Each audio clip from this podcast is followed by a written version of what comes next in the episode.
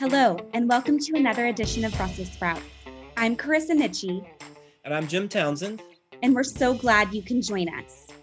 A lot has happened since our last episode of Brussels Sprouts, but a critical development in the EU China relationship has been the negotiation of the Comprehensive Agreement on Investment, or CAI.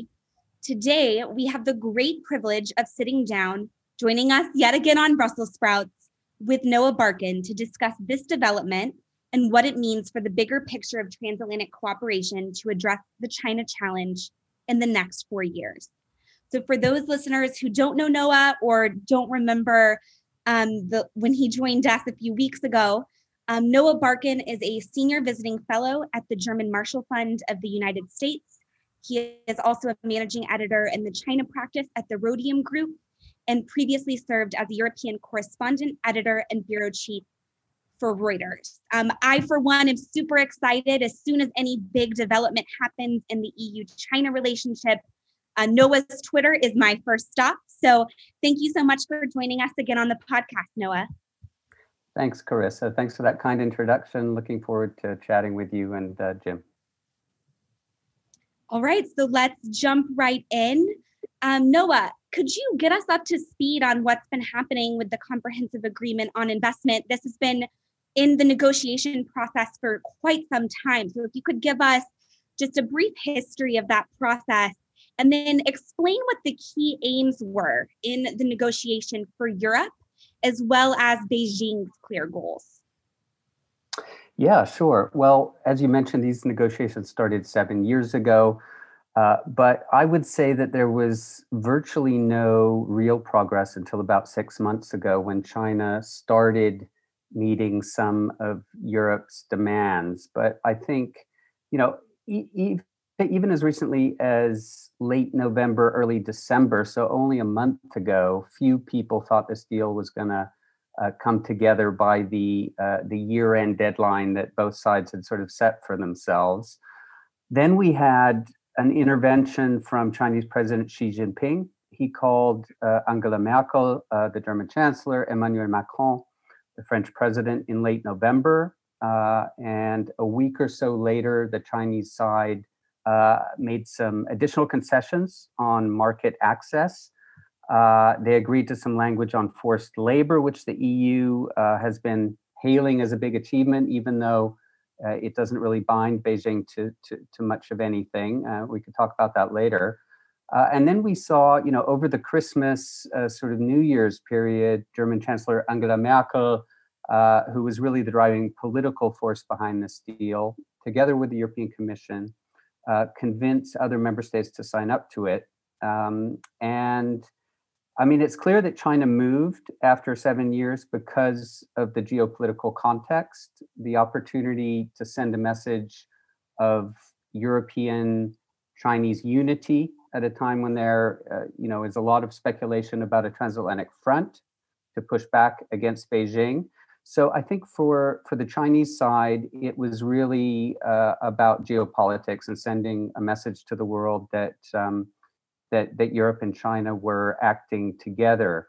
Uh, and for the European side, it was really about uh, leveling the playing field, getting better market access for European firms, um, and that that was the main uh, the, main win for the European side. I mean, there are, we can go into the details of the deal later, uh, but uh, but in a nutshell, that that was it. Uh, hey Noah, thanks again for joining us, and uh, thanks for for for bringing us up to speed. I, for me, you know, one of the fascinating bits of this is, of course, the Jake Sullivan uh, tweet or uh, that went out to the um, to the Europeans saying, uh, "Well, let's let's talk about this." Uh, and and uh, going to your point about uh, you know what the what the win was for China, what the message was for China, who the audience was for China and, and Europe as well, by quickly kind of coming coming together on this and signing it.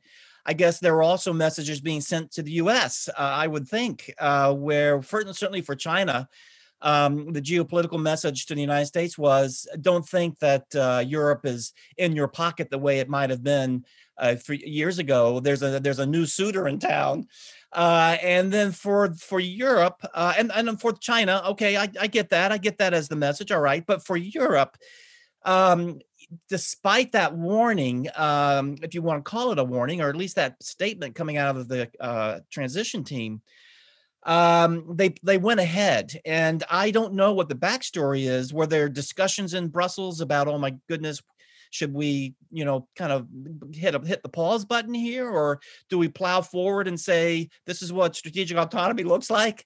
Uh, and uh, for Merkel herself and for Germany, you know, they, as you were saying, you know, they were taking the lead in this. What does that say? The message from Berlin was, and was there a discussion in Berlin? I mean, for me, the geopolitical um, signals being sent uh, and how they've been received in Washington is a huge thing I mean, I think as the new administration uh, takes to the field, certainly uh, in dealing with China, you know, the CAI is is part of that. But dealing with Europe, this has certainly added something new to the plate. Uh, and as uh, and is a bit urgent because until you can sort out the messages and who was sending them and why, it's going to be hard for us to deal with uh, our policy towards Europe until you kind of sort that out. What, what would you say about about that ramble that I just put on your plate? yeah, well, I mean, the Jake Sullivan tweet was interesting. I thought it was, uh, it struck me as very diplomatic, you know, after the last four years. Uh, it wasn't saying, don't do this deal uh, and we're going to punish you if you do do it. Um, it was saying, you know, we're looking forward to early consultations or something like that. Um, but I think by the time this tweet was sent, you know, it it was sort of too late. The the wheels were already turning. Um, I mean, I, I am critical of this deal. Um, I guess for three reasons. One, uh, how it was done uh, behind closed doors over the Christmas period. You know, a lack of transparency on the details. Uh, we still don't have a, a document uh, for public consumption, um, and no real public defense of the agreement by the political leaders who drove it. So Angela Merkel, uh, and also European Commission President uh, Ursula von der Leyen. Um, and we've seen trade negotiators left to defend the geopolitical rationale of this deal, and I think that's unfair to them. And then I think the second problem that I have was the timing, and you know you touched on this. Uh, I think the timing was very unfortunate, not just because uh, it came weeks before Biden uh, enters the White House, and of course Biden uh, one of his core foreign policy messages has been, you know, we're going to repair ties with allies and we're going to work with them uh, to develop a common strategy towards China. Um, but this also came after a year of very aggressive behavior from China, not only uh, the security crackdown in Hong Kong, uh, you know, the repression in Xinjiang, uh, bullying of countries like Australia and India, but also in Europe, you know, threatening uh, of European politicians who visited Taiwan, for example, the whole mask diplomacy and wolf warriors that, that we've been talking about for, for almost a year now. Um, but I think the biggest problem for me was the signal it sends about Europe's sort of geopolitical thinking. Um, now, uh, the EU does secure benefits for a number of European firms in a, in a small number of sectors and a small number of countries. And there's nothing wrong with that i think in in in securing advantages for your for your companies. You know we saw this with the with the phase one deal uh, about a year ago. Um, but if you see china as a systemic rival as a major strategic challenge then i think you need to think uh, a bit bigger you need to give biden a chance uh, and I don't think there's any doubt that this, green, uh, that this agreement undermines prospects for transatlantic and multilateral cooperation on China. I don't think it, it dooms uh, these prospects for, for transatlantic discussion. Uh, I'm sure that discussion is going to take place and hopefully soon. Um, but you know, European officials have been saying for years, you know, why won't Trump work with us on China? And now they, uh, you know, the, the president is about to enter the White House who uh, who campaigned on uh, uh, a, a, policy of uh, working together with Europe on China. And so the timing is very unfortunate, and I think it sends a, a geopolitical signal that that's not very, very helpful at this moment. You know, I, I can't help but think that um, uh, either Merkel or the EU officials or German officials must have sent a back channel to Jake and to the uh, transition saying, look, got your tweet. but like you said, the wheels are turning. This has got a momentum that we can't turn around. Uh, or it makes it us look bad that this tweet comes out from the United States, from Washington, from the new team, and and we put the we put the brakes on. That makes us look bad in the eyes of of uh, of Europe, of your of voters, people thinking who still have Trump on the on the brain. And here all of a sudden the EU is bowing to Washington, you know, like the old days. And and particularly after Trump, this is going to be terrible, the optics. So uh, so give us, you know, give us some room here. We're going to have to go forward, but but obviously we will consult with you early and often. We do want to work with you, uh, Washington, uh, in terms of the um, of of dealing with China and COVID and other things too. So don't take this as a signal. It's just um, this is this is something that's happened. So so I would think there would have been a back channel. I guess we'll find out one day, maybe I don't know, but but certainly because you haven't, I haven't seen a lot of of uh, what we say in the Pentagon is secondary explosions here. In other words, I haven't seen things coming out of the transition saying, well, you didn't listen to us or whatever. You know, I just didn't see it. Things kind of calmed down, but but I might have missed something too. But I think at the end of the day, though, um, uh, you know, it this this is um, that that part of that back channel could have also said having said all this, America, I uh, just want you to know that the Europe you're going to be dealing with is going to be different after four years of Trump. You're going to need to deal with us as a as a as not the junior partner, or you're not going to be able to, uh, you know, mock us or whatever it might be. You're you're you're we're going to have to work together as equal partners here. Um, it's not going to be like it was between 1945 and uh, 2017. Uh, this is this is uh, we're in a new world here too. Uh, so that could have been a, a, a, uh, part of that back channel too, if there was one. But but at a minimum, that's going to be on the minds of the transition. Well, on the presidential team after January 20th of sitting down and trying to clear the air on this and make sure that um, uh, we know where each other stands, whether it's the European Union, whether it's Germany specifically, uh, or or you know other aspects of that of that uh, transatlantic partnership. That wasn't a question. Yeah. That, that was just yeah, yeah. Well, I that's a lot of food for thought, Jim, and I will I will try my best to to sort of pick that apart. Um, I mean, on the back channel, I don't know. I, I know that EU officials have said that, um, and, and as I think you probably know, the the Biden transition team has been sort of holier than thou on the issue of contact with foreign governments uh, because you know, I, because I, of I Mike that, Flynn. I know that personally because they're all coming to me. and because right. you know, I'm not under any constraints, so I'm I'm dining well these days. Yes, well, um, I mean, uh, so I, I don't know if there were conversations. I think you know Jake Sullivan's tweet certainly uh, conveyed uh, a, a, fairly clear message. Please wait for us. Um, and I think you know, I mean, my impression is from uh, the you know what I've heard uh, around the Biden team is you know that this was this was sort of disheartening, but but also uh, good in the sense that it it kind of reinforces the message that you know the world that they're about to enter is a different world than the one uh, that they were used to you know in the during the obama years. Um, eh, you know europe has has moved on to a certain extent. Um, but but i think you know just a couple weeks before they, they announced that this deal was was going to happen, um, you know, the, the, European Commission put out this uh, this transatlantic paper, uh, which talked about a once in a generation opportunity for Europe and the U.S. to work together, and I, that was a good paper. I thought it, right. it, it kind of broke things down, areas of cooperation, climate, technology, um, uh, a whole a whole list of agenda items, and I'm sure that's helpful for the incoming Biden team. Um, I, I, think you know uh, I think both sides will will move beyond this. I think there will be a discussion. Uh, they can they can sit down at the table now, and they they haven't really been able to do that for the past four years.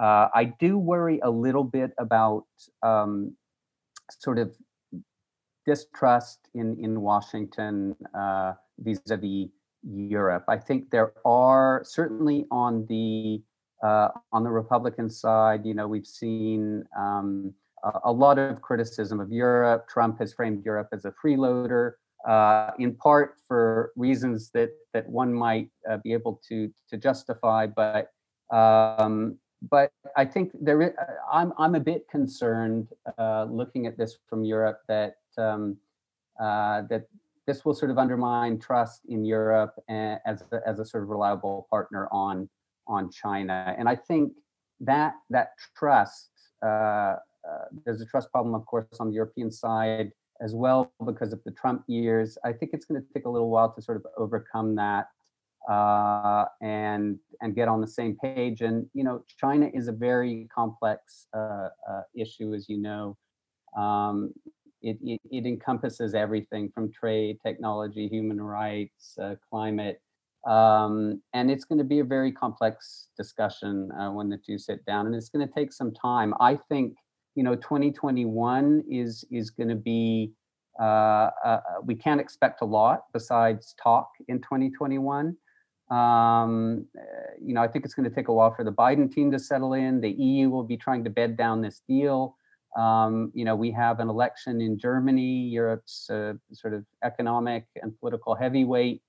Um, so Germany is going to be very inward focused uh, this year. Uh, so we may be looking out to 2022 for sort of concrete results out of this discussion, I think to zoom us a little bit into the weeds, um, one question I have for you.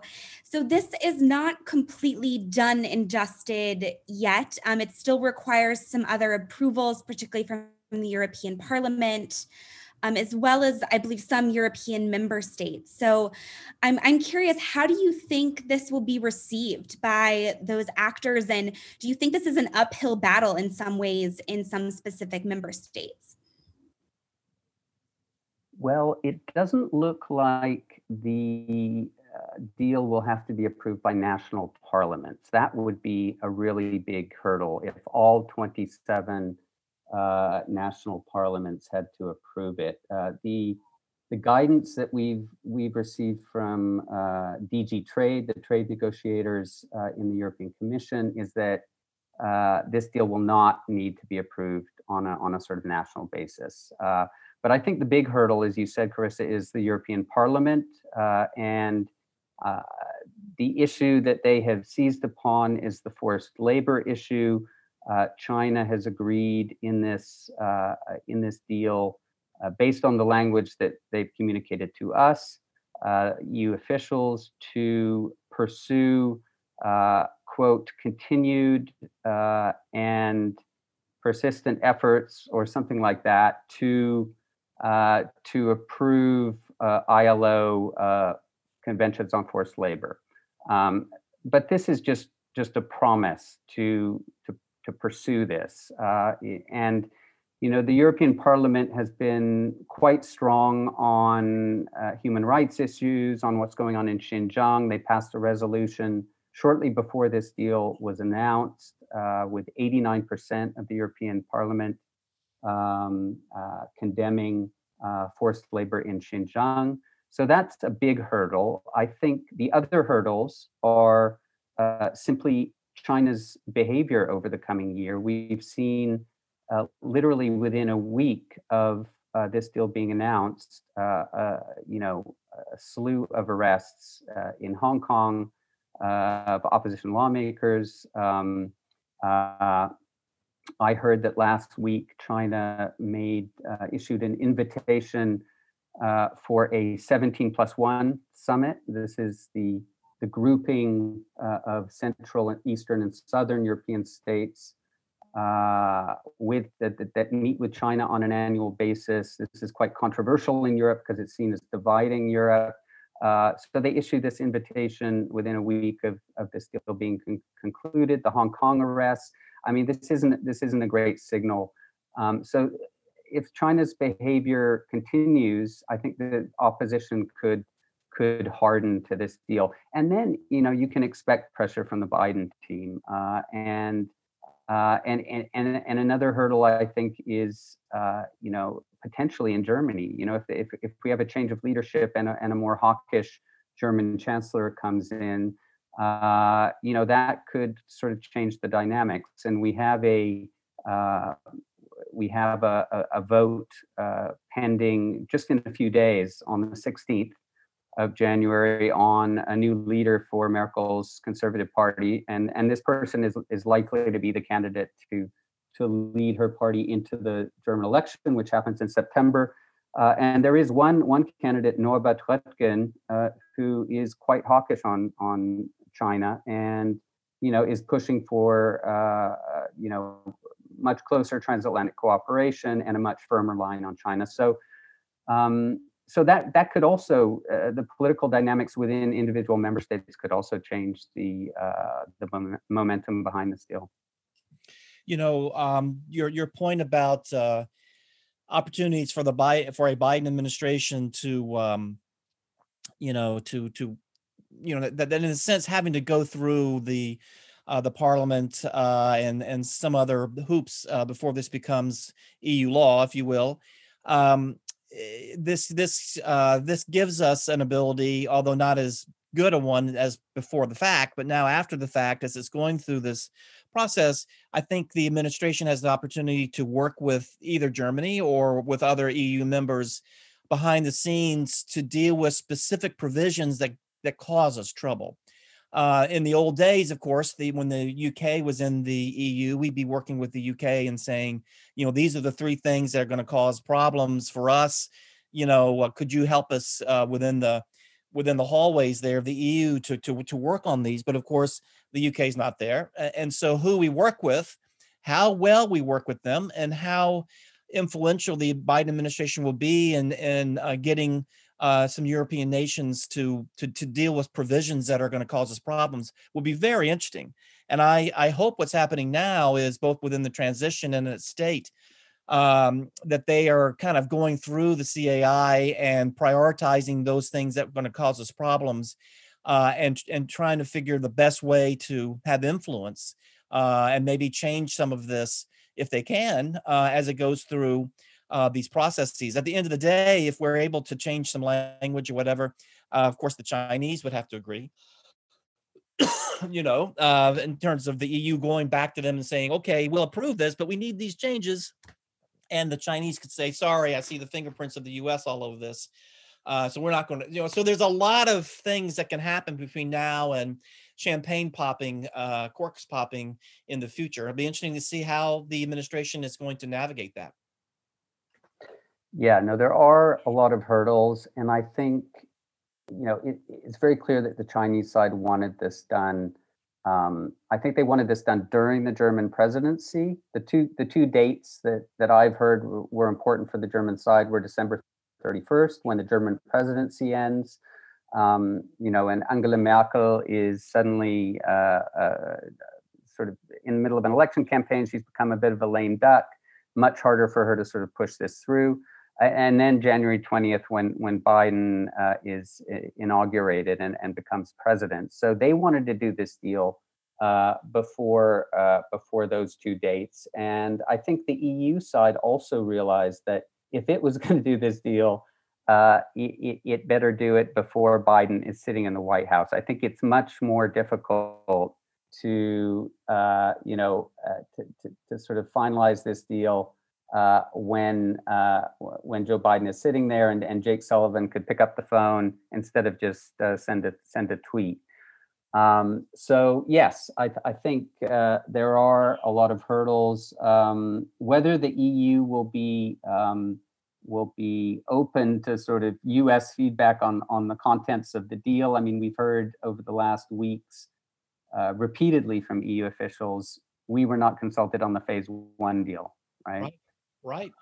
So uh, there is this, you know, the scars of the four years of Trump uh, uh, sort of hanging over this, hanging over this deal, or the clouds. Um, Uh, and and this buzzword in Brussels these days, strategic autonomy, uh, you know, is basically saying, you know, we're we're going to do what we want, and we're not always going to listen to what uh, to what Washington tells us or or wants us to do.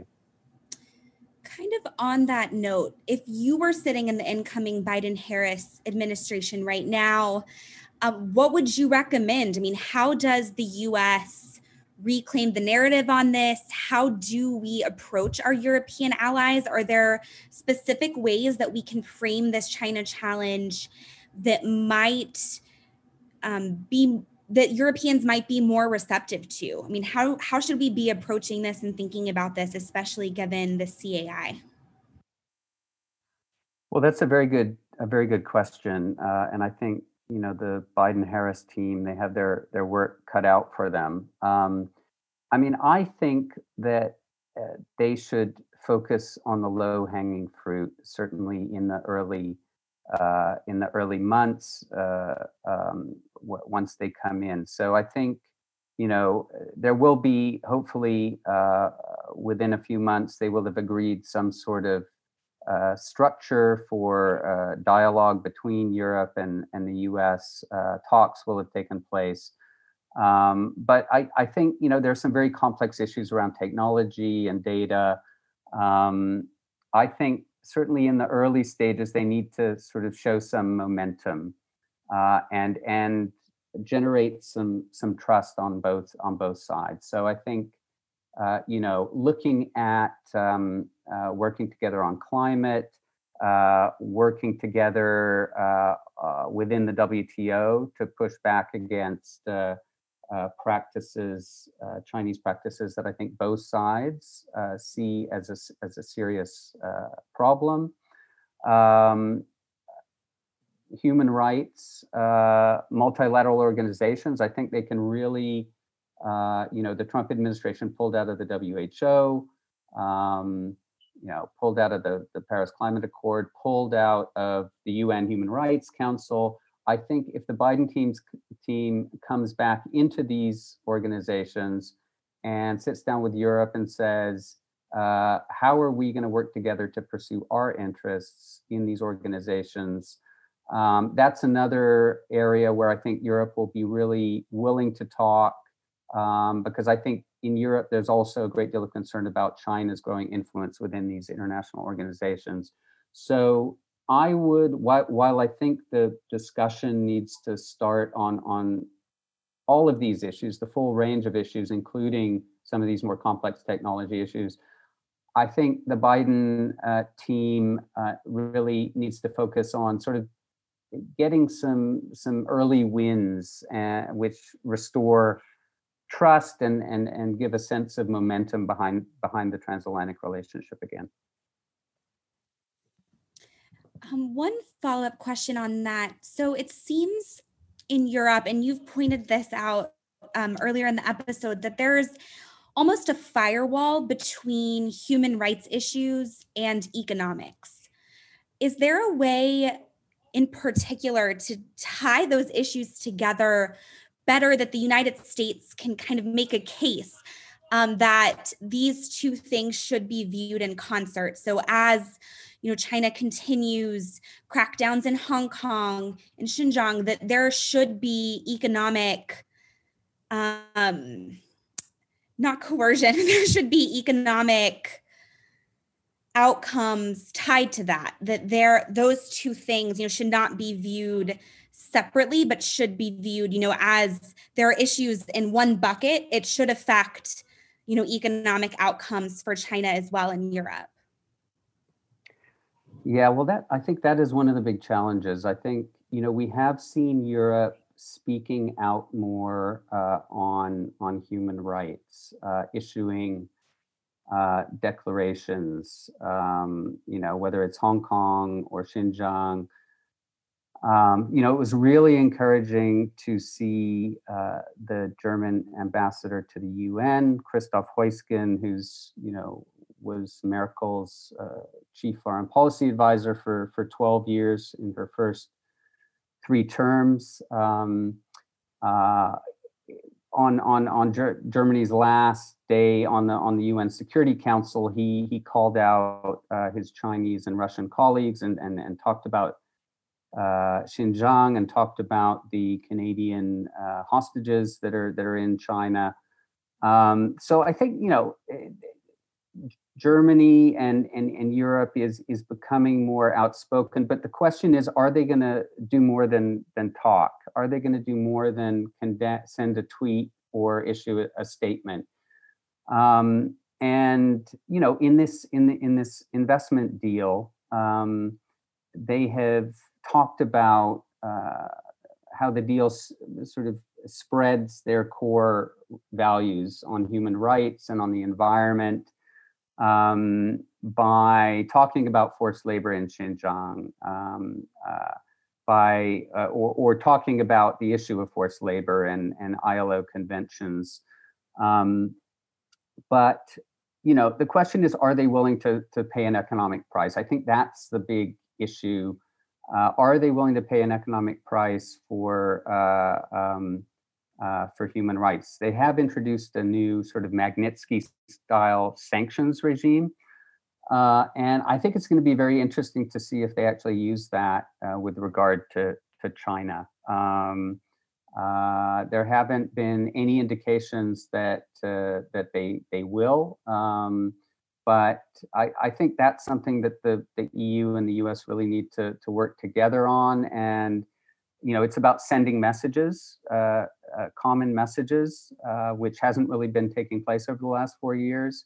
Um, but it, I think it's also about the U.S. Uh, convincing the Europeans to to go a step further and and set some red lines for China. Um, you know, I think Europe has struggled to do that, uh, set sort of red lines and and be willing to to show China they're willing to pay an economic cost uh, for these values, issues, human rights. Um, so that's that to me, that's a very open question about whether uh, and how effectively the U.S. and EU can work on that.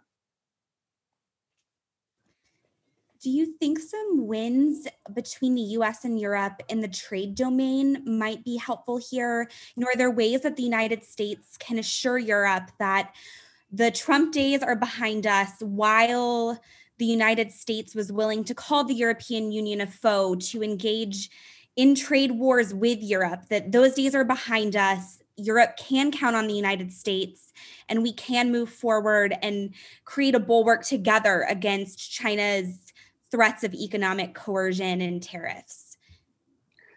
Yes, I do think there are some some quick steps that the Biden team can take. Uh, you know, the Trump administration introduced uh, steel and aluminum tariffs. Um, that is something that uh, that I think uh, the Biden team could address right away. These affect Europe, but also other other allies. Um, there's the Airbus Boeing uh, spat that's been going on forever. Uh, I think it would send a very strong signal if the two sides could uh, could address that. Um, and then you know there's the WTO. Uh, I think in Europe there's uh, a great deal of angst around how the how the Trump administration has sort of hobbled the WTO. Um, and if, if, you talk to European officials, um, trade uh, is is is one of the issues where that they single out immediately as an area of cooperation with uh, with with the new US, US, administration. And we're not talking about a, a sort of rewarmed TTIP um, I don't think anybody wants to go through that process again. But uh, getting the WTO back up and running, uh, working with uh, Europe and other allies, Japan, for example, uh, to uh, to push back against unfair Chinese trade practices, uh, industrial subsidies, etc.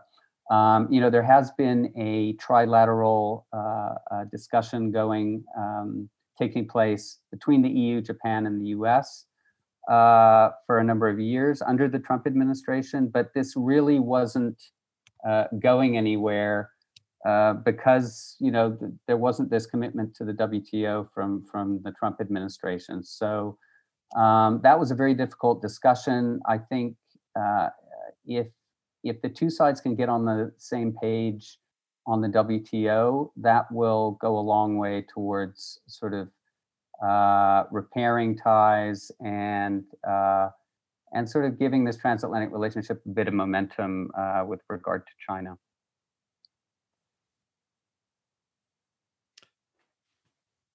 Well, one last question as we uh, as we end the uh, this very interesting uh, discussion, which I think we could we could spend into infinity in terms of the various issues. But just one last thing, the UK. Uh, you know, it's so interesting to me uh, that uh, as we talk about U.S., Europe, transatlantic, that um, the UK just doesn't pop up as much as France and Germany particularly do and uh, the EU, of course. Uh, but now, post Brexit, the UK is still there. Uh, and we still have an important relationship with them, but there's not as much of they're not as much in the um, you know in the discussion as they need to be as they should be and i and that's understandable. I think everyone's trying to find their feet now post brexit but but let me ask you about the us uk trade relationship. When i do talk to the uk it seems the first thing that comes comes comes out, uh, particularly for non UK officials, just the, the the the person on the street there, um, is the is the U.S. UK trade relationship and a trade deal and what that might look like. There's a lot of nervousness about that. Uh, and do you have any thoughts on that part of our relationship with Europe? Well, I'm certainly not a UK uh, expert, uh, but you know, I, I, think what's interesting here uh, is that okay, this the Brexit is is done now. Um, the UK can begin negotiating uh, trade deals with with other partners. Um, you know, I, I, think the US has to be sort of number one on the list. Um, I think you know the there was a lot of question about where uh, you know when Boris Johnson came into power how uh, the UK was going to position itself. And I think it's been very interesting that, uh, you know, since Brexit, and I don't know if it's necessarily because of Brexit, but the UK has, has uh, taken a much more hawkish uh, approach to China. Um, and I think they've, they've come down very clearly. Uh, and, and this was, I think, always to be expected uh, on the side uh, of the US. Before Johnson came in, he was talking about, oh, we're going to be friends with everyone. You know, I think he even said, I want to have my cake and eat it too. Uh, with regard to, uh, uh, I think that was uh, with regard to Brexit, but you know, he, he, he wanted to, he, he, he was saying, making very, very, um, sending very friendly signals to, towards China as well. But the UK has come down very hard on um, on the side of the U.S. on issues like 5G, uh, on issues like human rights, Xinjiang, etc. Um, so you know we need to wait for the dust to settle, Jim, as as you suggested on on Brexit. Uh, I think you know I would like to see the UK and the EU start working uh, much more uh, closely together. Now that might sound a bit ironic uh, right after Brexit, but um, I, I, think it's really important for the UK and the EU to work together on issues like China um, and, and to work very closely together uh, with the US going forward. I mean, the, the challenges uh, are really enormous economic, you know, economic challenges related to the pandemic, climate, um, and, uh, and some of these sort of te- technology and data issues. So I think it's it's really important for the EU and the UK to work together and for both of them to to to start um, to start a very uh, comprehensive dialogue with the U.S. as soon as the Biden administration uh, is in place. Thank you very much, Carisa. Over to you. Yes, Noah, thank you so much for joining us. This has been an amazing episode, a wonderful laydown of all of the nuts and bolts of the comprehensive agreement on investment, but also a wonderful zoom out into what we might expect as we're reading the tea leaves for the next four years of US and European cooperation to address the China challenge. So, thank you so much for joining us today. This was great. Thanks so much, Carisa. Thanks for having me, and thanks, Jim. Always a good discussion, and I'm always happy to come back.